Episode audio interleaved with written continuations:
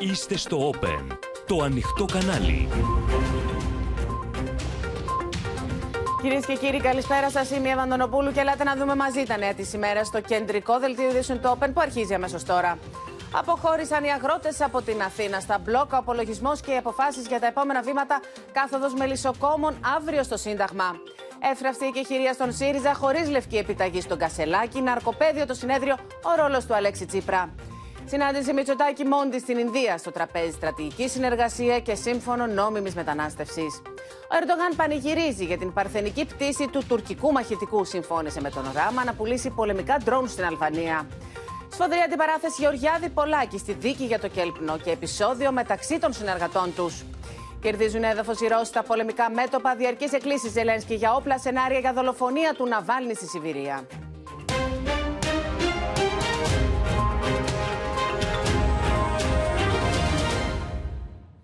Στα μπλόκα επέστρεψαν οι αγρότες για να καθορίσουν τα επόμενα βήματά τους μετά το μεγαλειώδες συλλαλητήριο στο Σύνταγμα και την ολονύκτια παραμονή τους έξω από τη Βουλή. Στα μπλόκα της χώρας συνεχίζονται οι συμβολικοί αποκλεισμοί, ενώ είναι σε εξέλιξη συνελεύσεις για την αποτίμηση της απόβασης στην Αθήνα.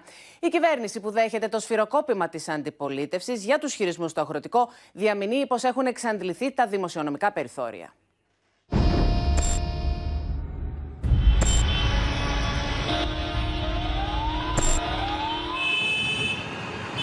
Οι αγρότες με τα τρακτέρ τους αποχωρούν από το Σύνταγμα. Μετά το ογκώδε συλλαλητήριο και τη διανυκτέρευσή τους έξω από το Κοινοβούλιο. Αν και υπήρξαν φωνές για να παραμείνουν. Η ώρα είναι 11 παρατέταρτο και οι αγρότες με τα τρακτέρ τους αναχωρούν τμήματικά και συντεταγμένα από το Σύνταγμα σχεδόν 24 ώρες μετά για να επιστρέψουν στις βάσεις τους. Ικανοποιημένοι για τον αγροτικό τον κόσμο και για τον κόσμο που μας στήριξε χθες, Προβληματισμένοι πρέπει να είναι αυτοί. Το κομβόι των αγροτών κατεβαίνει την οδό Πανεπιστημίου. Στη συνέχεια θα περάσει από την πλατεία Ομονίας, θα κατευθυνθεί προς τη λεωφόρο Αθηνών και από εκεί στη λεωφόρο Κεφισού και στην Εθνική Οδό Αθηνών Λαμίας. Πάμε στα μπλόκα μας και θα αποφασίσουμε για την περαιτέρω κλιμάκωση των κινητοποιήσεων. Τα τρακτέρα αυτή την ώρα διασχίζουν την πλατεία Καραϊσκά και αποχωρούν από το κέντρο της Αθήνας και επιστρέφουν στα μπλόκα τους για να συνεχίσουν τις κινητοποιήσεις τους. Και σήμερα οι Αθηναίοι χαιρετούν με συμπάθεια τους αγρότες ενώ κάποιοι άλλοι απαθανατίζουν τις πρωτογνώρε εικόνες. Ο κόσμο των Αθηνών μπορεί να τους ταλαιπωρούμε λίγο, έτσι, αλλά πιστεύω είναι μαζί μας, καταλαβαίνουν τι μας συμβαίνει και το βλέπουν και αυτοί στην τσέπη τους. Μία ώρα μετά και το τελευταίο μπλόκο του Αλμυρού φεύγει από την πλατεία Συντάγματος με τις αποφάσεις για τις επόμενες κινήσεις των αγροτών να λαμβάνονται πλέον στα μπλόκα. Η αποχώρηση των τρακτέρ γίνεται τμήματικά και συνταγμένα με τους αγρότες να ακολουθούν τις οδηγίες των αρχών. Η ώρα είναι 12 παρατέταρτο. Ήδη τα αγροτικά μηχανήματα έχουν μπει στη λεωφόρο Κηφισού στο ρεύμα πλέον προς Λαμία. Χιλιάδες ήταν οι αγρότες που συγκεντρώθηκαν το βράδυ της Τρίτης στην πλατεία Συντάγματος, ενώ τον τόνο έδωσαν τα περισσότερα από 100 τρακτέρ που είχαν παραταχθεί στο μνημείο του άγνωστου στρατιώτη. Χιλιάδες αγρότες έχουν κατακλείσει το κέντρο της Αθήνας ενώ με τα τρακτέρ τους πορνάρουν μπροστά από τη Βουλή. Διεκδικούν η προσπάθειά τους να φέρει καρπούς καθώς θέτουν ζήτημα επιβίωσης. Δεν μπορούμε να επιβιώσουμε. Όσοι αγρότες ταξίδεψαν στην Αθήνα με λεωφορεία αναχώρησαν αργά χθες το βράδυ. Μετά το τέλος του μεγάλου συλλαλητηρίου, οι αγρότες επέστρεψαν εδώ στο Ολυμπιακό Στάδιο, θα επιβιβαστούν στα λεωφορεία και θα επιστρέψουν στα μπλόκα τους.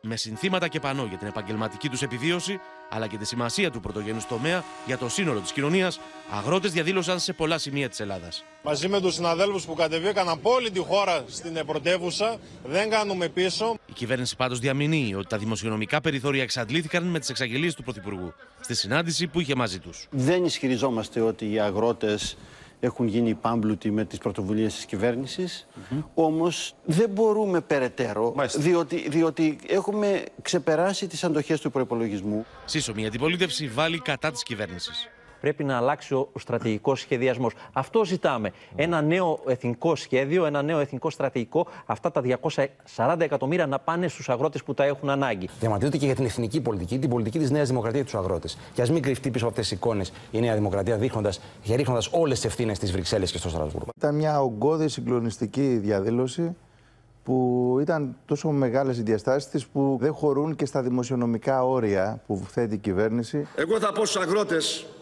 ότι συμφωνία με τον δολοφόνος δεν μπορείς να κάνεις ποτέ. Λοιπόν, οι αγρότες επιχειρούν την αποτίμηση της χθεσινής τους δράσης στην ε, Αθήνα και παράλληλα προσπαθούν να καθορίσουν το σχέδιό τους για τα επόμενα βήματα των κινητοποιήσεών τους. Έχουμε συνδεθεί με τις Καστανιές Εύρου και τον Τάσο Παλαιστίδη και εκεί οι συμβολικοί αποκλεισμοί συνεχίζονται. Και Αναστασία Αργυριάδου, ξεκινούμε με σένα και το τελωνίο των Ευζώνων, καθώς οι αγρότες της Κεντρικής Μακεδονίας το έχουν αποκλείσει αυτή την ώρα. Αποκλεισμός λοιπόν του τελωνίου των Ευζώνων για άλλο ένα απόγευμα ε, από τους αγρότες της Κεντρική Μακεδονίας, κυρίως από του Κυλική, όπως επίσης Πέλλα, Συμμαθία και Θεσσαλονίκης. Εδώ λοιπόν οι αγρότες με τα τρακτέρ τους έχουν κλείσει τις πύλες εισόδου και εξόδου στο τελωνίο των Ευζώνων. Τα προβλήματά τους είναι πολλά και γνωστά. Ε, ζητούν μεταξύ των άλλων όμως να λυθεί ένα θέμα που τους αφορά τις παράνομες ελληνοποιήσεις αγροδιατροφικών ε, προϊόντων, ε, τα οποία είναι αφιβόλου ποιότητα, όπως λέμε. Πρέπει να μπει ένα τέρμα σε αυτό το θέμα, διότι έχουν και υπάρχει οικονομικό κόστος τεράστιο για αυτούς. Τώρα επιστρέφουν οι αγρότες. Σήμερα και αύριο στις τοπικές συνελεύσεις θα αποφασίσουν για το μέλλον των κινητοποιήσεων. Ε, είναι διατεθειμένοι να παραμείνουν στους δρόμους.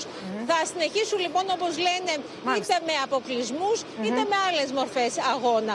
Ωστόσο τονίζουν ότι δεν κάνουν πίσω εάν δεν ικανοποιηθούν τα αιτήματά τους. Δεν κάνουν πίσω λοιπόν λένε οι αγρότες της Μακεδονίας. Ευχαριστούμε την Αναστασία Αργυριάδου.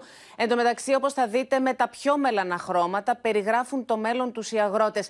Μιλώντας στο Open, λένε πως αν δεν αλλάξει κάτι, θα αναγκαστούν να εγκαταλείψουν τα χωράφια τους και τον τόπο τους, παρότι δεν το επιθυμούν και ζητούν τη στήριξη της κυβέρνησης. Ο πατέρας μου καλλιεργούσε το 1 τρίτον σε έκταση που καλλιεργώ εγώ, χωρίς άλλους σπόρους εισοδήματος και μπορούσε να έχει 8-9 παιδιά, παράδειγμα. Και εγώ αυτή τη στιγμή με το τριπλάσιο το σκέφτομαι πάρα πολύ σοβαρά αν μπορώ να αναθρέψω ένα παιδί. Κάθε πέρσι και καλύτερα, λέει ο Λουκάς. Το αυξημένο κόστος παραγωγής δυσκολεύει ακόμη περισσότερο την προσπάθειά του να παραμείνει στη δουλειά αυτή, αλλά και στο να κάνει όνειρα για το μέλλον. Μέσω της παρουσίας του στο συλλαλητήριο στο Σύνταγμα, στέλνει τη δική του κραυγή αγωνίας. Με ανησυχεί πάρα πολύ το αύριο. Έχουμε πάρα πολλά κόστη στα ρεύματα των καλλιεργειών μας. Ο τελευταίο λογαριασμός ήταν πάνω από 10.000 ευρώ. Ατομικός λογαριασμός. Όταν παλιότερα πώ. 3.000. Τρεις γιους έχω και στους τρεις δεν θέλουμε να ακολουθήσουν το δικό μας επάγγελμα. Η Κατερίνα ξεκίνησε από την Δρυμαία και ήρθε στην Αθήνα με τα παιδιά της, περνώντας όλο το βράδυ μέσα στο τρακτέρ. Παρότι δουλεύει σχεδόν όλη μέρα με τον συζυγό της στις καλλιέργειές τους, τα έσοδα είναι λιγότερα από τα έξοδα. Υπήρχαν στιγμές που κοιμόμασταν και δύο και τρεις ώρες την ημέρα με τον σύζυγό μου για να τα βγάλουμε πέρα. Θέλουμε τουλάχιστον 2.000 ευρώ για να μπορέσουμε να ζήσουμε και με προϊόντα που έχουμε στην οικογένεια, που παράγουμε. Έχουμε κρέας δικό μας, έχουμε φέτα δική μας. Με την νίκη, παιδιά, με την νίκη. Ο Λούκα Βούλγαρης ασχολείται με την καλλιέργεια βαμβακιού πάνω από 20 χρόνια. Η περσινή χρονιά δεν πήγε καλά με τις συνέπειες να έχουν ήδη χτυπήσει την πόρτα της οικογένειάς του. Αυτό το τρακτέρ, ας πούμε, εγώ παράδειγμα το χρωστάω. Δίνω 24.000 το χρόνο. Είναι πανάκριβα όλα, το πετρέλαιο στο Θεό, η ακρίβεια χτυπάει κόκκινο. Έχουμε φτάσει στο σημείο πλέον να μην μας συμφέρει να καλλιεργήσουμε τα χωριά χωράφια μας. Είχαμε κάνει όλα τα έξοδα και η παραγωγή ήταν έτοιμη για συγκομιδή.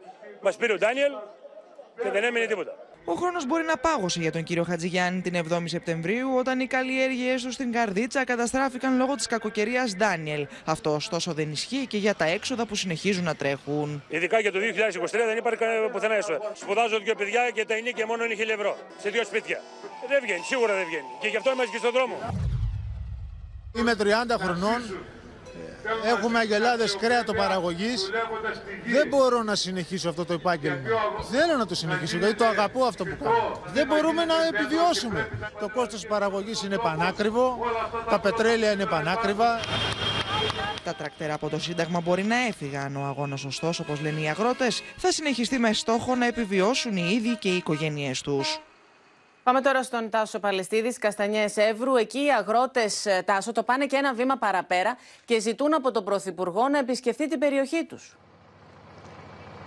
Έτσι ακριβώς, ε, Εύα. Εμείς βρισκόμαστε στις Καστανέ, όπου σε πολύ λίγη ώρα θα υπάρξει πάλι ο συμβολικός αποκλεισμός για τις επόμενες δύο ώρες. Ωστόσο, οι αγρότες του κεντρικού και του νοτίου Εύρου σε λίγη ώρα θα πραγματοποιήσουν μια πολύ μεγάλη ευρεία σύσκεψη στο εργατικό κέντρο της Αλεξανδρούπολης όπου εκεί ε, θα συντάξουν ε, μια επιστολή την οποία και θα αποστείλουν στον Πρωθυπουργό, στον ε, Κυριάκο Μητσοτάκη όπου θα τον καλούν να επισκεφθεί τον Εύρο μαζί με υπουργούς της κυβέρνησής του προκειμένου να καταγράψουν και να δώσουν λύσεις στα πολλά προβλήματα που υπάρχουν στην ε, περιοχή.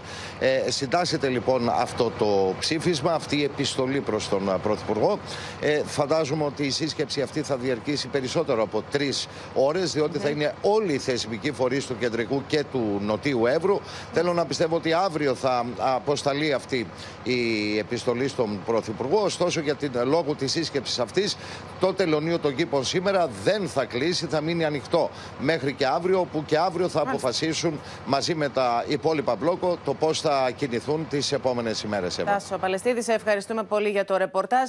Τώρα για την επιβίωσή τους παλεύουν και οι μελισσοκόμοι που αύριο έχουν προγραμματίσει συλλαλητήριο στο Σύνταγμα. Η φωτιά στον Εύρο, οι πλημμύρες στη Θεσσαλία καθώς και οι υλοποιήσεις των προϊόντων τους έχουν οδηγήσει, όπως λένε, σε απόγνωση. Αυτό μείνει από το μέλι μέσα. Κάρβουνο. Από τον Εύρο έως τη Θεσσαλία, την Πελοπόννησο και την υπόλοιπη Ελλάδα, η μελισσοκομεία απειλείται με εξαφάνιση. Από τις φωτιές και τις πλημμύρες των προηγούμενων μηνών, χάθηκαν 112.000 μελισσοσμήνοι, ενώ τα ακόλπα με τις ελληνοποιήσεις μελιού έχουν οδηγήσει σε απόγνωση τους παραγωγούς. Όλα είναι υποκατάστατα, δηλαδή δεν μπορεί να αντικαταστήσει κανένα στη φύση. Η φύση δίνει, η φύση παίρνει. Αν δεν υπάρξει μέλισσα, δεν θα υπάρξει παραγωγή.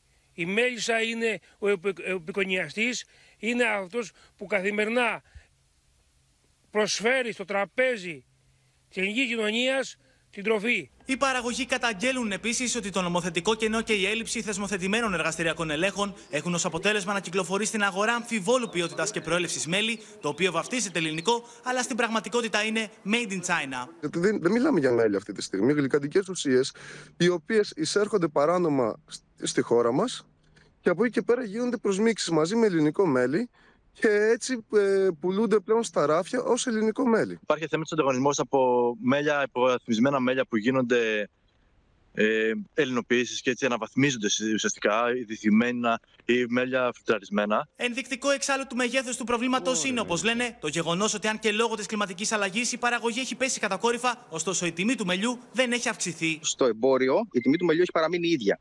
Και όταν λέω στο εμπόριο εννοώ σε, σε δοχεία. Έτσι μιλάω που θα τα πάρει ο έμπορος για να τα συσκευάσει κτλ. Και είναι κάτω από 4 ευρώ. Όταν το κόστο παραγωγής ενός κιλού μελιού ε, ανέρχεται στα 3,5 μέχρι και 5 ευρώ, οι τιμές στη χονδρική αυτή τη στιγμή είναι από 2,30 μέχρι και 4 ευρώ. Οι μελισσοκόμοι το πρωί της Πέμπτης θα διαδηλώσουν στο Σύνταγμα διατυπώνοντας μια σειρά προτάσεων προς την πολιτεία για τα μέτρα που πρέπει να ληφθούν, όχι μόνο για τη διαφύλαξη του δικού τους εισοδήματος, αλλά και για την προστασία του καταναλωτή. Στα μπλόκα επέστρεψαν οι αγρότες και στην Ιταλία, την Ισπανία, τη Γαλλία, τη Σλοβακία και την Πολωνία. Αρχίζουμε από τη Μαδρίτη, όπου ξέσπασαν επεισόδια μεταξύ των αγροτών και της αστυνομίας. Οι δρόμοι της Μαδρίτης βούλιαξαν από τρακτέρα αγροτών που έδωσαν αντεβού στην Πουέρτα de Αλκαλά. Τελικός προορισμός στο Υπουργείο Γεωργίας.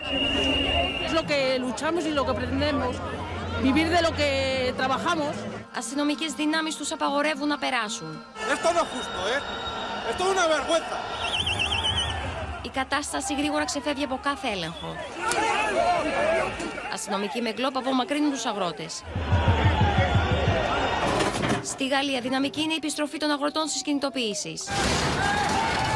Εξαγριωμένοι αγρότες στη Μασαλία σπάνε την είσοδο υπηρεσίας του Υπουργείου Γεωργίας. Πετούν κοπριά μπροστά από κυβερνητικά κτίρια και βάζουν πάνω τη σημαία της Ευρωπαϊκής Ένωσης. Στον Τορόχους τη Ανατολικής Πολωνίας, δεκάδες φορτηγά αποκλείουν μεθοριακά περάσματα προς την Ουκρανία. Using their tractors and trucks to protest in 180 locations. Στείνουν μπλόκα σε κεντρικούς αυτοκινητόδρομους, καταγγέλλοντας αθέμητο ανταγωνισμό με φθηνές εισαγωγές ουκρανικών προϊόντων. Blokujemy tylko to, co przy, przyjeżdża z Ukrainy. Φωνάζουν συνθήματα, ανοίγουν βαγόνια και αδειάζουν ουκρανικά στηρά, προκαλώντας τη δυσαρέσκεια του Κιέβου. Στο στόχαστρο των αγροτών που θα κάνουν απόβαση στη Βαρσοβία στις 27 Φεβρουαρίου μπαίνουν και οι Ευρωπαίοι κανονισμοί για φυτοφάρμακα και λοιπάσματα. Σε κλειό τρακτέρ και η πρωτεύουσα Σλοβακίας Μπρατισλάβα. Υπό πολιορκία είναι ξανά η Ρώμη. Αγρότες μπλόκαρα με τα τρακτέρ τους κεντρική οδική αρτηρία της αιώνιας πόλης, προκαλώντας κυκλοφοριακό χάος. Με τους Ευρωπαίους αγρότες να επιστρέφουν στα μπλόκα, πληροφορίες στέλνουν τους ηγέτες των μεσογειακών χωρών να ετοιμάσουν κοινό αίτημα προς την Κομισιόν, ώστε το αγροτικό να μπει στην ατζέντα της επόμενης Συνόδου Κορυφής. Αλλάζουμε θέμα τώρα. Κέρδη και ζημιές μετρούν στον ΣΥΡΙΖΑ μετά τους ισχυρούς κραδασμούς που προκάλεσε το ερωτηματολόγιο προς τη βάση, αλλά και η επιστολή του Στέφανου Κασελάκη στα μέλη της πολιτικής γραμματείας. Η πρότασή του για λευκή επιταγή στι εθνικές εκλογές δεν έγινε δεκτή στην χθεσινή πολύ ωραία συνεδρίαση, με μια προσωρινή ανακοχή να είναι στο τραπέζι στην αντίστροφη μέτρηση για το συνέδριο του κόμματος που ξεκινά αύριο. Ενώ ερώτημα παραμένει αν θα παραστεί ο Λέξη Τσίπρας. Ο λευκός καπνός στην Κουμουνδούρου βγήκε λίγο πριν τα μεσάνυχτα, μετά από μια πολύ δύσκολη συζήτηση, καθώς με το καλημέρα σας ο Στέφανος Κασελάκης έριξε το γάντι στους επικριτές του. Τους κάλεσε να δηλώσουν εάν τον εμπιστεύονται, ζητώντας παράλληλα επέκταση εντολής για να οδηγήσει το ΣΥΡΙΖΑ στις εκλογές του 2027. Αλλιώς απείλησε να προσφύγει στη βάση για επανεκλογή. Αν δεν μπορείτε να πείτε πως με εμπιστεύεστε, τότε πείτε ποιον θέλετε. Να πάμε στις εθνικές εκλογές χωρίς τη μόνιμη αμφισβήτηση. Αν όντως δεν με εμπιστεύεστε, ζητώ αναβάπτιση της βούλησης και εντολής των μελών. Αν κάποιος με αμφισβητεί, να το κάνει τώρα. Εδώ που είμαστε. Εγώ δεν θα γίνω ηφηγένεια. Το τελεσίγραφο Κασελάκη απέρριψαν τα περισσότερα μέλη της πολιτικής γραμματείας, τονίζοντας ότι στις ευρωεκλογές θα κρυθούν όλοι. Αν άνοιγε τώρα θέμα εκλογής ηγεσίας από τη βάση στο ΣΥΡΙΖΑ, ο ΣΥΡΙΖΑ θα κινδύνευε να μην μετέχει στις ευρωπαϊκές εκλογές. Δεν θα έχουμε αυτή τη στιγμή επαναβεβαίωση, αναβάπτιση Ναι. της εκλογής του κυρίου Κασελάκη από τη μια. Από την άλλη, βεβαίως και θα αξιολογήσουμε τα αποτελέσματα των ευρωεκλογών προς πάσα κατεύθυνση. Με αιχμηρό τρόπο, ο Διονύσης Τεμπονέρας υποστήριξε ότι όλοι κρίνονται στις ευρωεκλογές, καλώντας τον Στέφανο Κασελάκη να εκκινήσει τις καταστατικές διαδικασίες εκλογής εάν αισθάνεται ανασφάλεια. Είμαστε αριστεροί. Δεν εκβιαζόμαστε, δεν δίνουμε ποτέ και σε κανέναν λευκή επιταγή. Στο απευθέως σενάριο που το αποτέλεσμα των ευρωεκλογών δεν είναι καλό, όλοι θα έχουμε ένα μερίδιο ευθύνης για την ήττα, όμως οι επιλογές και οι παραλήψεις αφορούν πρώτα απ' όλους τον ίδιο τον πρόεδρο. Αν το επιθυμεί ο πρόεδρος, έχει κάθε δικαίωμα να ανοίξει καταστατικά τη διαδικασία προεδρικής εκλογής. Κανένας δεν έχει σηκώσει θέμα, δεν έχει γύρει θέμα δυσπιστίας. Δεν υπάρχει σε κανένα κόμμα ε, λευκή επιταγή ούτε για πρόσωπο, ούτε για όργανο. Ούτε η πολιτική γραμματεία έχει λευκή επιταγή, ούτε η κεντρική επιτροπή έχει λευκή επιταγή. Στην πεντάωρη συνεδρία της πολιτικής γραμματείας, με το δίλημα, τις διαφωνίες και τις συγκρούσεις, ο Στέφανος Κασελάκης έδωσε αλλά και πήρε. Καταρχήν εξασφάλισε την επαναβεβαίωση της εμπιστοσύνης των μελών της πολιτικής γραμματείας στο πρόσωπό του, αφού αν και προκλήθηκαν οι σύντροφοί του, κανένας δεν έβαλε θέμα ηγεσίας. Την ίδια ώρα όμως δεν πέτυχε να εξασφαλίσει την επέκταση της εμπιστοσύνης ως τις εθνικές εκλογές του 2027, αν και απείλησε να προσφύγει στη βάση για μια τέτοια επιλογή. Επίσης, κατάφερε να κερδίσει, να διατηρήσει σε ισχύ το ερωτηματολόγιο που έθεσε στην κρίση των μελών του κόμματος παρά τις σφοδρέ αντιδράσεις των συντρόφων του την περασμένη Δευτέρα. Επίσης, αναγκάστηκε να ανακαλέσει την επιστολή, την οποία οι περισσότεροι θεώρησαν προσβλητική. Η επιστολή επιστρέφεται ως απαράδεκτη και προσβλητική. Δεν μπορεί να αντιπολιτεύεται την πολιτική γραμματεία. Δεν υπάρχει καμία αμφισβήτηση της, ε, του Πρόεδρου. Αυτό, αυτή είναι η ανακοίνωση πολιτικής γραμματείας. Και αφού εξηγήθηκαν και ο Πρόεδρος αυτά τα οποία έγραψε στην επιστολή του, τους τα είπε και διαζώσεις, απέσυρε την επιστολή. Την επιστολή την έστειλε γιατί συνεδρίασαν μία μέρα που Ερήμην αυτός του. δεν μπορούσε να παραστεί. Το συνέδριο του ΣΥΡΙΖΑ ξεκινά αύριο με ομιλία Κασελάκη. Τα μάτια όλων πάντως στρέφονται στον Αλέξη Τσίπρα και στο πώς θα τοποθετηθεί για όσα συμβαίνουν, εάν αποφασίσει να δώσει τελικά το πάνω στο συνέδριο. Πάμε λοιπόν στον Χρήστο Τσιχουρή για να δούμε τις εξελίξεις. Αύριο ξεκινά λοιπόν το συνέδριο. Προφανώς και το κλίμα παραμένει τεταμένο, διότι υπάρχει μια προσωρινή ε, ανακοχή μεταξύ των δύο πλευρών. Ο Στέφανος Κασελάκης δεν πήρε την λευκή επιταγή που επιθυμούσε μέχρι τις εθνικές εκλογές. Και το θέμα είναι αν θα έχουμε ένα συνέδριο το οποίο θα είναι ήρεμο ή θα προκύψει και κάτι ακόμα που θα ρίξει λάδι στη φωτιά. Ναι, φαίνεται ότι έγιναν συμβιβασμοί και από τις δύο πλευρές και από τις δύο πλευρές, προκειμένου να έχουμε μια εκεχηρία η οποία είναι, νομίζω, πασίδηλο πως είναι εύθραυστη εκεχηρία. Έχουμε τώρα μπροστά μας το συνέδριο που ξεκινά αύριο. Ε, όλοι θα αναμένουν με ενδιαφέρον το πώς θα τοποθετηθεί ο κύριος Κασελάκης. Βεβαίως, πρέπει να σου πω ότι θα έχει ένα κροατήριο 5.000 συνέδρων ο κύριος Κασελάκης απέναντί του. ε, με δεδομένη την αδιαμεσολάβητη σχέση που διεκδικεί και έχει ε, χτίσει ως ένα σημείο με την βάση του ΣΥΡΙΖΑ. Ε, πολλοί εκτιμούν ότι είναι πιθανό να απαντήσει στα όσα έγιναν στην ε, ε, πολιτική γραμματεία χτες και ενδεχομένως να έχει εκπλήξεις. Οπότε κανείς σε αυτή την περίπτωση ε, δεν ε, γνωρίζει, δεν μπορεί να πει με βεβαιότητα πώς θα εξελιχθεί ε, η τοποθέτηση των κορυφαίων στο συνέδριο, πόσο μάλλον αν υπάρξουν ιδέες για γιατί εκλογή θυμόμαστε ακόμα πάντως και ότι- οργάνων από τη βάση του κόμματος. Μιλάς για νέες εκπλήξεις, διότι οι προηγούμενες εκπλήξεις ήταν αυτές που είχαν τροφοδοτήσει την ε, κόντρα ε, Ναι. με τα μέλη της πολιτικής γραμματείας. Είναι καθαρό, Εύα, ότι ο κύριος Κασελάκης επιχείρησε να ξεκαθαρίσει το τοπίο με το δίλημα που έριξε ενώπιον των συντρόφων του όταν τους κάλεσε να του πούν εάν τον αμφισβητούν ή όχι. Ξεκαθάρισε το τοπίο. Φαίνεται μέχρι τις ευρωεκλογές. Καθώς πολλοί του είπαν εκεί θα κρυφθεί, χωρίς να δώσουν έγκριση μέχρι να οδηγήσει ο ίδιος το κόμμα και να τεθεί απέναντι στον Κυριάκο Μητσοτάκη στι εκλογές του 2027. Φαντάζει άλλωστε αυτό δύσκολο, καθώς κανείς δεν γνωρίζει το αποτέλεσμα των ευ- των ευρωεκλογών. Ωστόσο, α, νομίζω, αφού μιλάμε για το συνέδριο και τις πιθανές εκπλήξεις που μπορεί να ρίξει στο τραπέζι ο κ. Κασελάκης, να πούμε ότι ακόμα ο κ. Τσίπρας δεν έχει λάβει τις τελικές του αποφάσεις. Αν θα πάει ή ένα όχι, δηλαδή. 24ωρο πριν. Πληροφορούμε ότι σταθμίζει τις επιλογές του Μμμ. α, και ακόμα δεν έχει αποφασίσει το αν θα πάει ή όχι και το τι ακριβώς θα πει. Καθώς είναι σαφές ότι οι τελευταίες εξελίξεις αποτελούν ένα πλαίσιο το οποίο πολλοί θα ήθελαν να έχουν αποφύγει. Αύριο λοιπόν τα σπουδαία. Σε ευχαριστούμε πολύ, Χριστό Τσιγουρή. Επιστρέφει τώρα στην ενεργό πολιτική ο Γαβρίλ Σακελαρίδης, πρώην κυβερνητικός εκπρόσωπος στην πρώτη κυβέρνηση του Αλέξη Τσίπρα το 2015. Ο πρώην βουλευτής εντάσσεται στη Νέα Αριστερά και άφησε ανοιχτό το ενδεχόμενο να είναι υποψήφιος στις ευρωεκλογές. Μετά από πολλά χρόνια απουσίας, νιώθω ότι επιστρέφω στο πολιτικό μου σπίτι. Στη Νέα Αριστερά εντάσσεται ο Γαβρίλ Σακελαρίδη μετά από σχεδόν 8 χρόνια απουσίας από την κεντρική πολιτική σκηνή, αναλαμβάνοντας το ρόλο του υπεύθυνου του πολιτικού σχεδιασμού εν ώψη και ευρωεκλογών. Είναι χρέος μου να το πράξω τώρα, σε μια περίοδο που συνολικά ο χώρος περνάει μια περίοδο κρίσης.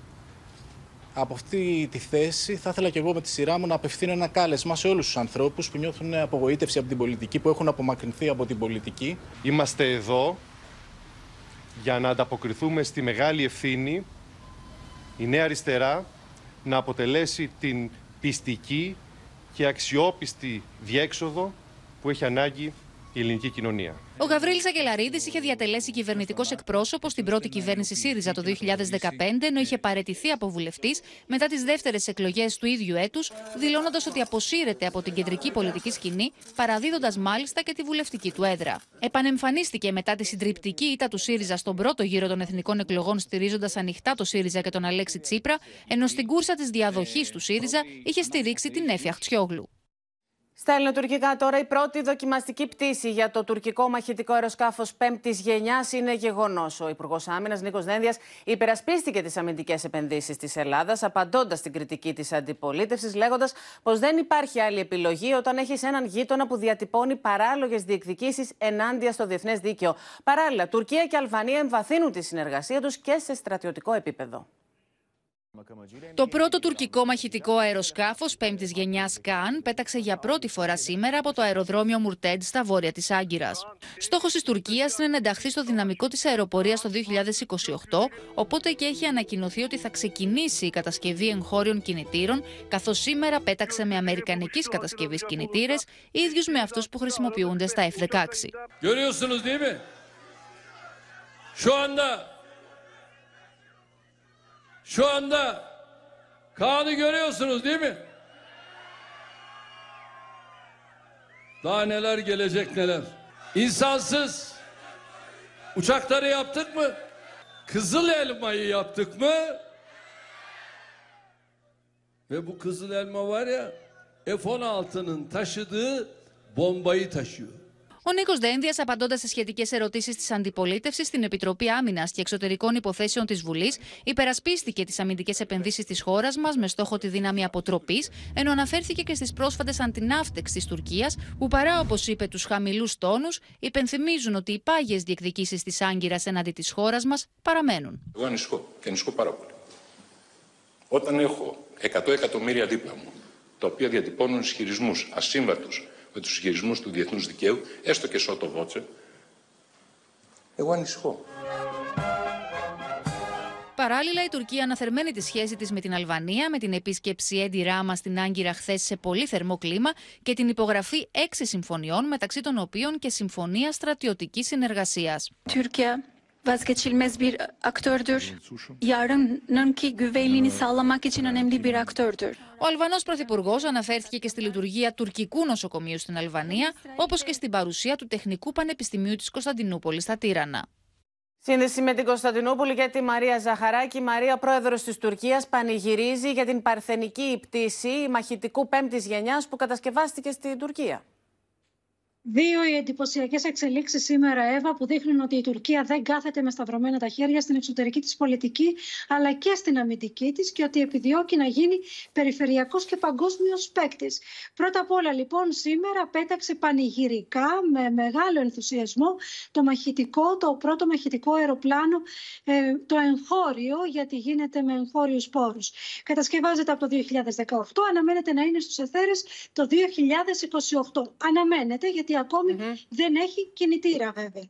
Έδωσε στο εσωτερικό λοιπόν πρώτα με αυτή την κίνηση σήμερα ένα προεκλογικό μήνυμα ότι η Τουρκία είναι μεγάλη και μόνο με εμάς θα πάτε μπροστά ως έθνος, ως λαός. Στο εξωτερικό τώρα καυχήθηκε από την άλλη ότι είναι μία από τις ελάχιστες χώρες στον κόσμο που μπορεί να κατασκευάσει μέχρι και μαχητικά αεροπλάνα.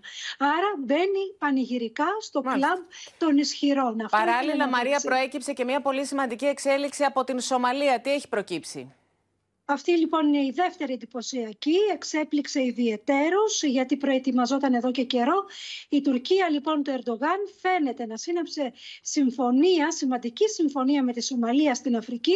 Η Τουρκία θα προστατεύει τις ακτές και τις θάλασσες της Σομαλίας από τους πειρατές και σε αντάλλαγμα τι θα παίρνει η Τουρκία θα λαμβάνει το 30% των εσόδων από τους υποθαλάσσιους πόρους της Σομαλίας. Συν το ότι θα κατασκευάσει βέβαια και το ναυτικό της Σομαλίας. Άρα βλέπουμε ότι μετά τη Λιβύη η Τουρκία βάζει πόδι για τα καλά στην Αφρική με πάρα πολύ δυνατές συμφωνίες οικονομικές και κυρίως στρατιωτικές. Σε ευχαριστούμε πολύ, Μαρία Ζαχαράκη. Η επιστροφή εδώ τώρα άναψαν τα αίματα στη δίκη για τις παράνομες, σύμφωνα με το κατηγορητήριο, προσλήψεις στο Κελπνό την περίοδο 2013-2014 ανάμεσα στον Άδωνη Γεωργιάδη και τον Παύλο Πολάκη. Ο Υπουργός Υγείας κατηγόρησε τον πρώην αναπληρωτή Υπουργό Υγείας πως ψεύδεται, επειδή δήλωσε πως πρέπει να φύγει από τη δίκη επειδή είχε χειρουργία. Κόντρα ξέσπασε και μεταξύ των συνηγόρων τους. Ένταση επικράτησε εντός και εκτός δικαστικής αίθουσας στη δίκη για τις παράνομες προσλήψεις στο Κελπνό μεταξύ Άδωνη Γεωργιάδη και Παύλου Πολάκη. Οι τόνοι ανέβηκαν όταν ο βουλευτής του ΣΥΡΙΖΑ, κρατώντας το κινητό τηλέφωνό του, είπε στο δικαστήριο ότι πρέπει να ολοκληρώσει σύντομα την κατάθεσή του, διότι έχει ιατρικά ραντεβού. Δεν το έχω ξαναδεί αυτό. Μάρτυρας να σηκώνει τηλέφωνο ενώ καταθέτει; Κι εγώ έχω πολλές εργασίες. Παρακαλώ πολύ, υπολογίστε ότι έχω κι εγώ εργασίες. Λες και άλλοι δεν έχουμε εργασίες. Όλα έχουν κάποια όρια. Το δικαστήριο διέκοψε διότι ο κ. Πολάκης ισχυρίστηκε ότι έχει χειρουργείο. Όπως έκανε και πριν από λίγες μέρες και όλος ο ελληνικός λαός ξέρει ότι είχε πει ψέματα. Πρέπει να απαντήσω στον κύριο Γεωργιάδη που για άλλη μια φορά είπε ψέματα. Είπα ότι είχα ραντεβού κατά τις 1.30 με δύο ασθενείς και έπρεπε να κάνω και επίσκεψη στη μονάδα εντατικής θεραπείας γιατί ως γνωστόν εγώ είμαι μάχημος γιατρός και έχω δουλειά. Η ένταση χτύπησε κόκκινο όταν ο Παύλος Πολάκης αρνήθηκε να απαντήσει σε ερώτηση συνηγόρου κατηγορουμένων με τον Άδωνη Γεωργιάδη να φωνάζει από το κρατήριο τι διαδικασία είναι αυτή. Η παρέμβασή του προκάλεσε την αντίδραση του δικηγόρου του Παύλου Πολάκη, ο οποίος ήρθε σε αντιπαράθεση με άνθρωπο της φρουράς του Υπουργού. Ο βουλευτής του ΣΥΡΙΖΑ ζήτησε ο ίδιος να καταθέσει στη δίκη ως μάρτυρας με έγγραφο έτοιμά του στην εισαγγελία εφετών. Οι 22 διορισμοί ήταν ρουσφετολογικοί διορισμοί του Άδωνη Γεωργιάδη, ο οποίος είχε ξεπεράσει το όριο των μετακλητών και επιστημονικών συνεργατών που μπορούσε να διορίσει. Στο εδόλιο για την υπόθεση των 22 προσλήψεων που σύμφωνα με το κατηγορητήριο είχαν γίνει παράνομα από την ηγεσία του Κελπνό, καθόνται τέσσερα άτομα για τις κατηγορίες της απιστίας και της συνέργειας. Πρόκειται για μια καραμπινάτη υπόθεση ρουσφετολογικών διορισμών που διασπάθησαν 252.000 ευρώ. Η κατάθεση του κ. Πολάκη θα συνεχιστεί στις 13 Μαρτίου. Πάμε τώρα στην πολύκροτη υπόθεση της Κιβωτού του Κόσμου. Περαιτέρω ανάκριση για τις κατηγορίες περί ασέλγειας που βαραίνουν τον πατέρα Αντώνιο διέταξε το αρμόδιο δικαστικό συμβούλιο. Το ρεπορτάζ έχει η Έλενα Γαλάρη. Έλενα. Ναι, Εύα, αν και ο εισαγγελέας είχε προτείνει στο Δικαστικό Συμβούλιο να παραπεμφθεί σε δίκαιο πατήρα Αντώνιος για το κακούργημα της κατάκριση ανηλίκων σε ασέλγεια, το Συμβούλιο Πλημελιωδικών έκρινε ότι για να γίνει αυτό, για να αποφανθεί μάλλον επί της ουσίας, πρέπει να γίνουν περαιτέρω ανακριτικές πράξεις. Έτσι λοιπόν, διέταξε να, να απολογηθεί συμπληρωματικά ο πατήρα Αντώνιος για το κακούργημα της κατάκριση ανηλίκων σε βάρος ενός 19χρονου, ο οποίος είναι και εκείνος που τον έχει καταγγείλει, και να κληθούν να καταθέσουν δύο αδέλφια στα οποία ο 19χρονο φέρεται να έχει επιστη... εκμυστηρευτεί τι ακριβώς συνέβαινε, τα οποία μέχρι στιγμής δεν έχουν καταθέσει στις ανακριτικές αρχές. Μόλις ολοκληρωθούν αυτές οι ενέργειες, τότε η ανακρίτρια θα διαβιβάσει τη δικογραφία στο Συμβούλιο Πλημελιωδικών για την παραπομπή όχι σε δίκη του πατρός Αντωνίου. Σε ευχαριστούμε πολύ, Έλενα Γαλάρη. Πάμε τώρα και πάλι στη Βουλή, κυρίες και κύριοι. Βολές κατά της κυβέρνησης εξαπέλυσαν τα κόμματα της αντιπολίτευσης για το κλείσιμο των εργασιών της Εξεταστικής Επιτροπής για τα Τέμπη και καταγγέλουν συγκάλυψη. Με τον Υπουργό Δικαιοσύνης να επιστρέφει τα βέλη, κάνοντας λόγο για υποκριτική στάση στο δυστύχημα των τεμπών. Οι τόνοι ανέβηκαν και με αιχμή τις αλλαγές στους ποινικούς κώδικες. Αν ρωτήσετε σήμερα τους συγγενείς των θυμάτων αυτού του φοβερού δυστυχήματος έχουν μία βασική αγωνία. Πότε θα ξεκινήσει η δίκη; Η κυβέρνηση λοιπόν εισηγείται να μπορεί να οδηγηθεί η υπόθεση κατευθείαν σε δίκη. Στην Ολομέλεια μεταφέρθηκε σήμερα η κόντρα για τα τέμπη, με την αντιπολίτευση να κατηγορεί την κυβέρνηση για συγκάλυψη με αφορμή το κλείσιμο των εργασιών της Εξεταστικής Επιτροπής. Σε ένα έγκλημα για το οποίο υπάρχουν ξεκάθαρες πολιτικές ευθύνες. Είναι χιδαίο το ότι χθες αποφασίσατε να κλείσετε τον κατάλογο, τον κατάλογο των μαρτύρων στην Εξεταστική Επιτροπή. Μια Εξεταστική Επιτροπή παροδία, γι' αυτό αποχώρησαν και χθες οι βουλευτές μας. Εσείς βάλατε στο σιρτάρι τη δικογραφία της Ευρωπαϊκής Εισαγγελίας για την τηλεδιοίκηση. Το σύνθημα «Τα κέρδη τους ή οι ζωές μας» ζητάει δικαίωση και θα είναι η καλύτερη απάντηση και στην απαράδεκτη απόφαση της κυβερνητικής πλειοψηφίας. Θα σας πω τι θέλετε να κάνετε στη Νέα Δημοκρατία να ξεπλύνετε το έγκλημα. Το αίμα ακόμα είναι ζεστό. Η κυρίως έγνοια τους να μην υπάρξει πολιτικός υπόλογος που θα συνεχίσει να προστατεύεται όπως προστατεύθηκε και προστατεύεται ο κύριος Καραμανλής. Ανταλλαγή πυρών είχαμε και για τις αλλαγές στους ποινικούς κώδικες. Και αυτό το νομοσχέδιο θα οδηγήσει σε αύξηση εγκληματικότητας, σε ατιμορρησία των μεγάλων. Ήταν ο περίφημος νόμος Παρασκευόπουλου. Βγάλατε έξω δολοφόνους ληστές, βιαστές, εμπόρους ναρκωτικών, χωρίς κανένα κριτήριο. Έχετε επενδύσει στον ποινικό λαϊκισμό, εσείς θέλετε να κάνετε ιεροεξεταστικό ποινικό δίκαιο. Αυτό θέλετε να κάνετε.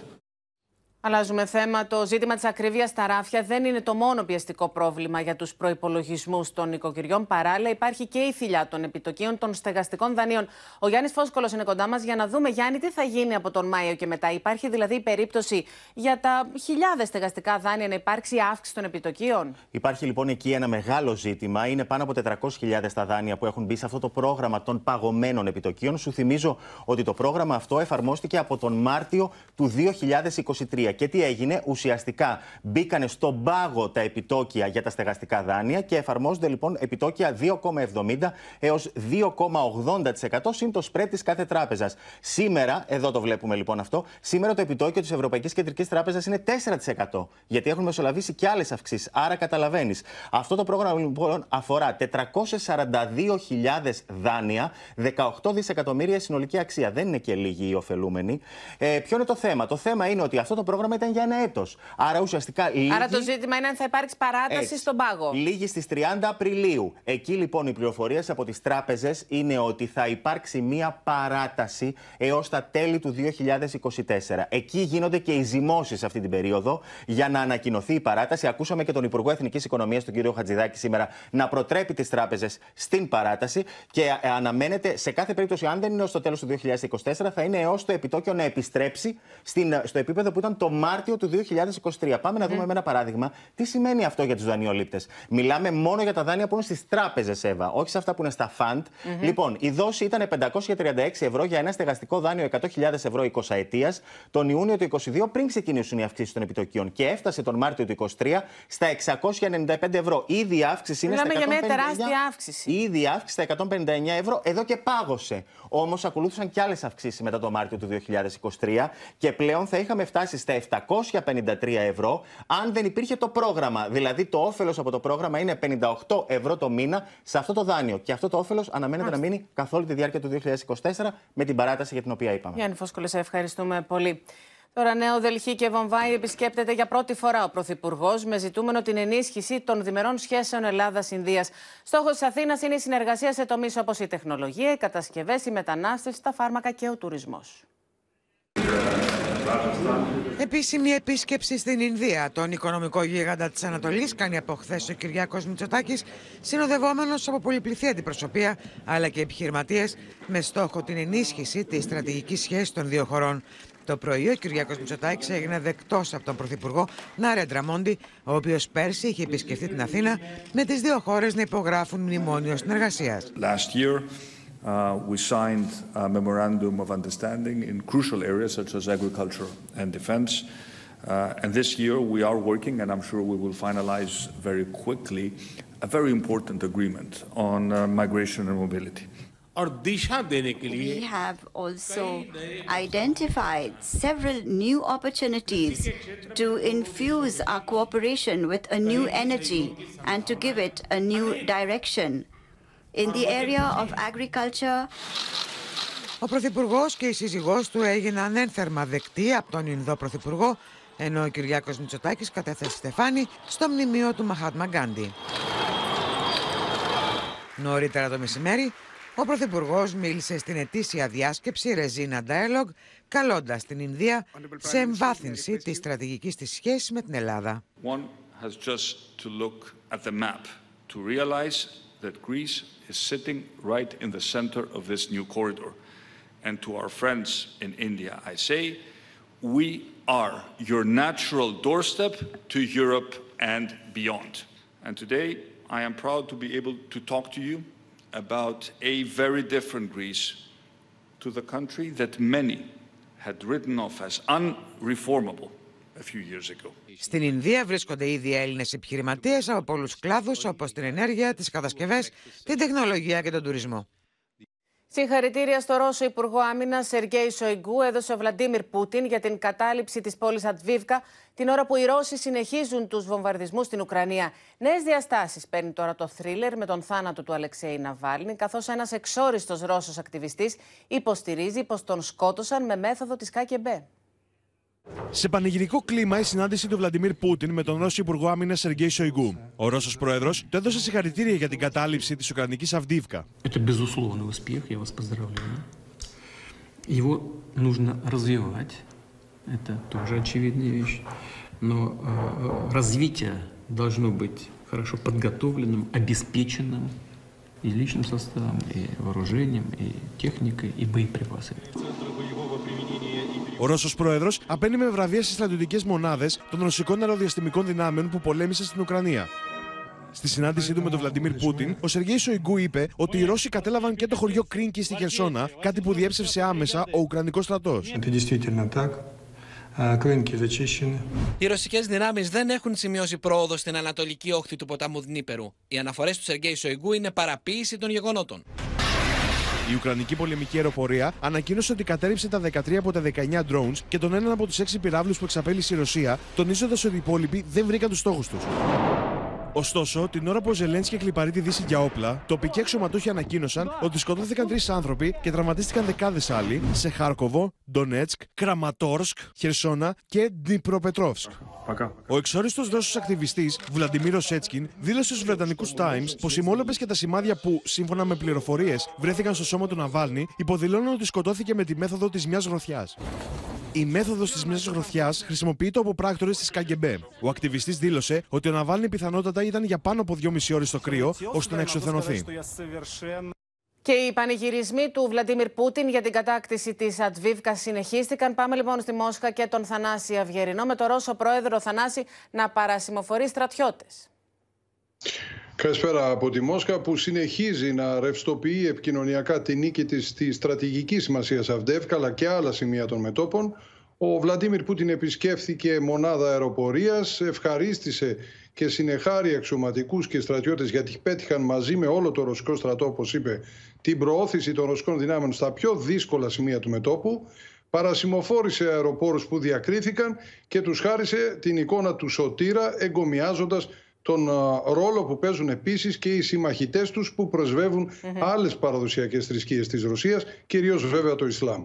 Ο Τώρα... Πούτιν επισκέφθηκε και μια, μον... ναι. και, και μια μονάδα παραγωγής στρατο... στρατηγικών βομβαρδιστικών, τα Τούπολεφ 160M, αυτά που μπορούν να μεταφέρουν πυρηνικά όπλα, ενώ ανησυχίες βέβαια έχει προκαλέσει η προειδοποίηση του Ρωσικού Υπουργείου Άμυνας ότι θα προσπαθήσουν να εμποδίσουν ενδεχομένως οι, οι Ουκρανοί και οι δυτικοί καθοδηγητές τους την προέλαση των ρωσικών δυνάμεων με χημικά όπλα που λέγεται ότι εσπευσμένα μεταφέρονται στη γραμμή του μετόπου. Τώρα, Θανάση, ε, ε, προκαλέσει, να πάμε λίγο και στην δήλωση του Γενικού Γραμματέα του ΝΑΤΟ που μιλάει για μια τιμητική διάκριση στον Αλεξέη Ναβάλνη, όπως είπε ο Γενικός Γραμματέας του ΝΑΤΟ, με τη νίκη της Ουκρανίας στον πόλεμο. Πώς σχολιάζεται αυτό στη Ρωσία; Αυτό όντως έχει προκαλέσει σε άλλους τα ρωσικά μέσα ενημέρωσης και τους uh, Ρώσους αναλυτές, καθώς αυτή η σύνδεση του Ναβάλνη και της ήττας της Ρωσίας στην Ουκρανία που γίνεται από το ΝΑΤΟ θεωρείται ότι ε, θεωρείται εισπράτεται από την πλευρά των αναλυτών εδώ ότι μόνοι τους οι δυτικοί λένε ούτε λίγο ούτε πολύ ότι ο Ναβάλνη ήταν ένα εργαλείο, ένας μοχλός στη μάχη τους κατά της ε, Ρωσίας. Επομένως αυτό μάλλον δεν νομίζω ότι θα προσθέσει υποστηρικτές ε, στην Δύση. έχω την αίσθηση ότι θα αφαιρέσει κιόλας κάποιους από αυτούς. Πάντως, απόψε ο Πούτιν συνεχίζει την επικοινωνιακή δραστηριότητα. Αυτή την ώρα γίνεται η τελετή έναρξης των λεγόμενων αγώνων του μέλλοντος. Είναι ένας συνδυασμός των cyber sport και των κλασικών αθλητικών του κλασικού αθλητισμού όπως τον γνωρίζουμε. Είναι 21 οι κατηγορίες που θα διαγωνιστούν. Πολλοί αθλητές ε, νομίζω πως όντως ε, πρόκειται για κάτι που ακούμε για πρώτη ίσως φορά και θα αποτελέσει όντως ε, ένα είδος ή μια μορφή αθλητισμού του μέλλοντος. Ευχαριστούμε πολύ τον Θανάση Ευγερνό και να παρακολουθήσουμε τις επίμαχες δηλώσεις του Γιάννη Στόλτεμπεργκ. It is an urgent need uh, uh, to uh, support Ukraine, uh, partly to ensure that uh, uh, Russia doesn't make further gains, but that Ukraine is able to liberate more territory. And I strongly believe that the best way to honor the memory of Alexei Navalny is to ensure that President Putin doesn't uh, win on the battlefield, but that Ukraine prevails. Επιστροφή εδώ και στη Θεσσαλονίκη τώρα. Επισοδιακή ήταν η συνεδρία του Δημοτικού Συμβουλίου της πόλης με θέματα έργα στον περιφερειακό για το ονομαζόμενο flyover, που αναμένεται να κρατήσουν χρόνια και έχουν προκαλέσει κυριολεκτικά κομφούζιο στους δρόμους της πόλης.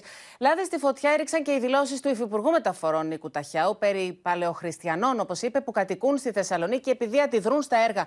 Ο Δήμαρχος της πόλης, Τέλειο Αγγελούδης, έκανε λόγο για ένα έργο που έχει αλλάξει τη ζωή των κατοίκων προς το χειρότερο.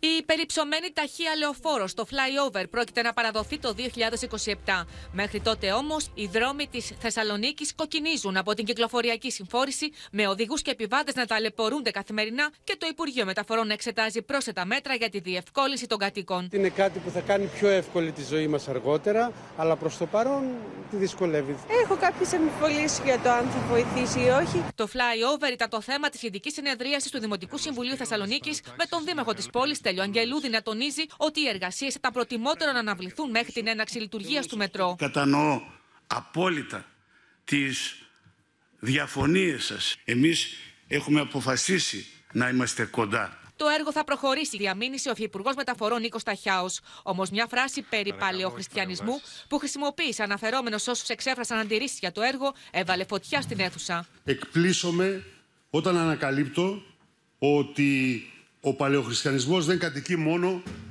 στη Σασπίλαια της Κορίνθου. Ποιο αναφέρεστε. Παρακαλώ. Σε ποιο αναφέρεστε. Κάντε μου. Είμαστε μια ανοιχτή συνέλευση πολιτών. Αλλού. Λοιπόν, όχι, δεν σας προσέβαλε προσωπικά με κανένα τρόπο. Γιατί μοιάζεστε. Μπορεί να μην εννοούσα τους ομιλητές, είπα εγώ για κάτι. Ούτε ομιλητές. Λοιπόν, από δεν άκουσα από ομιλητές, ακούστηκαν και από γύρω. Αλλά Αν και δεν με αφορά προσωπικά, να ζητήσω προσωπικά συγγνώμη. Εγώ δεν παίρνω πίσω τις κουβέντες μου. Ε, δεν είχα εξουσιοδοτήσει και τον κύριο Αγγελούδη και κακό το έκανε να ζητήσει συγγνώμη εκ μέρους μου. Ο κύριος Ταχιάο θα έπρεπε επιπλέον να ξέρει πως με προκλητικό ύφος, ευθείε επιθέσεις και προσβολές όπως αυτές που εκτόξευσε χθες βράδυ δεν θα ξεφύγει ούτε αυτός ούτε η κυβέρνηση της Νέας Δημοκρατίας από τις τεράστιες ευθύνες τους για την τραγωδία του flyover. Τα πειρά του κατά της κυβέρνησης έριξε ο Νίκος Ανδρουλάκης που έκανε αυτοψία στην περιφερειακή οδό της Θεσσαλονίκης, όπου θα κατασκευαστεί η περιψωμένη οδική αρτηρία. Αυτή εδώ η κατάσταση οφείλεται σε ότι η κυβέρνηση του κ. Μητσοτάκη έχει μόνο μία προτεραιότητα. Να υπηρετεί ισχυρά οικονομικά συμφέροντα και όχι τις πραγματικές ανάγκες των πολιτών της Θεσσαλονίκης. Αλλάζουμε και πάλι θέμα. Οκτώ μέλη εγκληματικής οργάνωσης της νύχτας που εμπλέκονται σε ξυλοδαρμούς σε νυχτερινά κέντρα και επιθέσεις σε γήπεδα είναι πλέον στα χέρια της Ελλάδα. Σύνδεση με τη Μίνα Καραμίτρου για να δούμε Μίνα πώς έφτασαν στα ίχνη τους. Έφτασαν στα ίχνη του Σέβα όταν θύμα τους ήταν ένας αστυνομικός με την παρέα του που ήταν σε ένα νυχτερινό κέντρο. Την ώρα που χόρευε, κατά λάθος χτύπησε έναν από τους σερβιτέρους. Εκείνος ειδοποίησε τον μέτρη του καταστήματος και εκείνος λίγο αργότερα ειδοποίησε τους μπράβους του καταστήματος, όπου ξυλοκόπησαν και έβγαλαν όπλα στην παρέα του αστυνομικού και στον ίδιο. Μάλιστα, θέλω να σας πω ότι μεταφέρθηκε με βαριές κρανιογκεφαλικέ ε, κακώσεις ε, στο νοσοκομείο. Και λίγες μέρες αργότερα το επανάλαβαν με άλλους ιδιώτες σε άλλο κατάστημα κατάστημα στην περιοχή στο Γκάζι. Τώρα, όπως αποδείχτηκε μετά τη σύλληψή τους, η συγκεκριμένη εγκληματική οργάνωση είχε σχέση και με επεισόδια σε γήπεδα. Μάλιστα, ένα από αυτό ήταν την προηγούμενη εβδομάδα, πριν από μερικές ημέρες, στον mm -hmm. Ασπρόπυργο, όταν έβγαλαν το Κάρεφ και πυροβόλησαν από τις εξέδρες, επειδή διαφωνούσαν με ένα πέναλτι. Ενώ σύμφωνα με πληροφορίες που έχουν φτάσει στις αρχές, πρόκειται για πρωτοπαλίκαρα ενός πολύ γνωστού ανθρώπου της νύχτας. Μίνα Καραμίτρου, σε ευχαριστούμε πολύ. Τώρα, δύο Τούρκοι που είχαν υποβάλει έτοιμα ασύλου στη χώρα μας συνελήφθησαν από την αστυνομία, καθώς υπήρχαν πληροφορίες στην ΑΕΠ πως είχαν δραστηριότητα, όπως θα μας πει ο Γιάννης Ρίγος, στην παράνομη διακίνηση μεταναστών. Γιάννη. Έτσι ακριβώς, Εύα. Να πούμε ότι οι δύο άνδρες αυτοί λοιπόν που συνελήφθησαν ε, φαίνεται να είχαν μπει στην χώρα μας ε, τον περασμένο καλοκαίρι και μάλιστα είχαν αιτηθεί και άσυλο ε, για να μένουν στην Ελλάδα. Τώρα να πούμε ότι οι δύο άνδρες φαίνεται ότι έκαναν μια πολύ πλούσια ζωή στην Κρήτη. Ζούσαν σε βίλες. Να πούμε ότι ε, οδηγούσαν ακριβά αυτοκίνητα, ενώ συνελήφθησαν σε πολύ γνωστό ξενοδοχείο του νησιού, ε, μέσα στο οποίο οι αστυνομικοί εντόπισαν ένα πιστόλι αλλά και εδώ 15 σφαίρες των 9 ε, χιλιοστών. Τώρα να πούμε ότι είχαν μπει εδώ και αρκετούς μήνες στο στόχαστρο των αρχών, ακόμα και από την Εθνική Υπηρεσία Πληροφοριών, όπου εξέταζαν το ενδεχόμενο την εμπλοκή τους των δύο αντρών αυτών στο οργανωμένο κύκλωμα παράνομων διακινητών στην χώρα μας. Δηλαδή, τι ακριβώς εντόπισαν, ότι έφερναν άτομα άτομα, ξένους παράτυπους ε, μετανάστες στην χώρα μας έναντι υψηλής ε, αμοιβής. Μάλιστα, Γιάννη Ρίγος, ευχαριστούμε πολύ. Εκτός συνόρων και πάλι και στην κρίση στη Μέση Ανατολή, ο Πρωθυπουργός του Ισραήλ δεν κάνει βήμα πίσω από τα σχέδιά του για χερσαία επιχείρηση στη Ράφα, που έχουν βρει καταφύγιο τουλάχιστον 1,5 εκατομμύριο Παλαιστίνοι και παρά τις εντυνόμενε πιέσεις των ΗΠΑ, οι οποίες ωστόσο παράλληλα έθεσαν και βέτο σε ψήφισμα του ΟΗΕ για εκεχηρία στη Γάζα. Οι Χούθοι από την άλλη απειλούν την Ευρώπη για την επιχείρηση Ασπίδες στην Ερυθρά Θάλασσα. Ακάθεκτο εμφανίζεται ο Νετανιάχου παρά τις διεθνείς συστάσεις να μην προχωρήσει σε χερσαία επίθεση στη Ράφα στις 10 Μαρτίου. Ο Ισραηλινός Πρωθυπουργός διαμηνύει σε όλους τους τόνους ότι το Ισραήλ δεν πρόκειται χάρη των ομήρων να θυσιάσει την εθνική του κυριαρχία. Δεν είμαστε διατεθειμένοι να πληρώσουμε οποιοδήποτε τίμημα. Σίγουρα όχι το παραλήρημα που απαιτεί η Χαμάς από εμάς, το οποίο θα σήμαινε ήττα για το κράτος του Ισραήλ. Η συμπεριφορά του προκαλεί εντάσεις στην πολιτική σκηνή του Ισραήλ, με τον κόσμο να βγαίνει στους δρόμους Ιερουσαλήμ για άλλη μια φορά. Η Κνεσέτ, ωστόσο, στήριζε το Χινετανιάχου στη μονομερή δημιουργία του Παλαιστινιακού κράτους. marks the, the start of historic proceedings at the International Court of Justice. The entirety of Israel's colonial occupation regime is on trial today. Την ίδια ώρα ο Λευκός Οίκος πατάει σε δύο βάρκες όσον αφορά τη στάση του στο Ισραήλ. Από τη μία, οι Ηνωμένες Πολιτείες Αμερικής φέρουν ψήφισμα στο Συμβούλιο Ασφαλείας του ΟΗΕ και κάνουν έκκληση να μην προχωρήσει το Ισραήλ στη Ράφα. Και από την άλλη, παρακάμπτουν τις διεθνείς αντιδράσεις για να βάψουν να υποστηρίζουν το Ισραήλ. Και αυτό γιατί; Διότι άλλη μια φορά απέρριψαν ψήφισμα στο Συμβούλιο Ασφαλείας του ΟΗΕ, το οποίο απαιτούσε άμεση κατάπαυση του πυρός στη λωρίδα της Γάζας, μειοψηφώντας έναντι 13 κρατών. Δεν ήταν όμως και λίγοι αυτοί οι οποίοι κατηγόρησαν τους Αμερικανούς πως με τη στάση τους δίνουν το πράσινο φως στον Νετανιάχου να συνεχίσει τις εχθροπραξίες.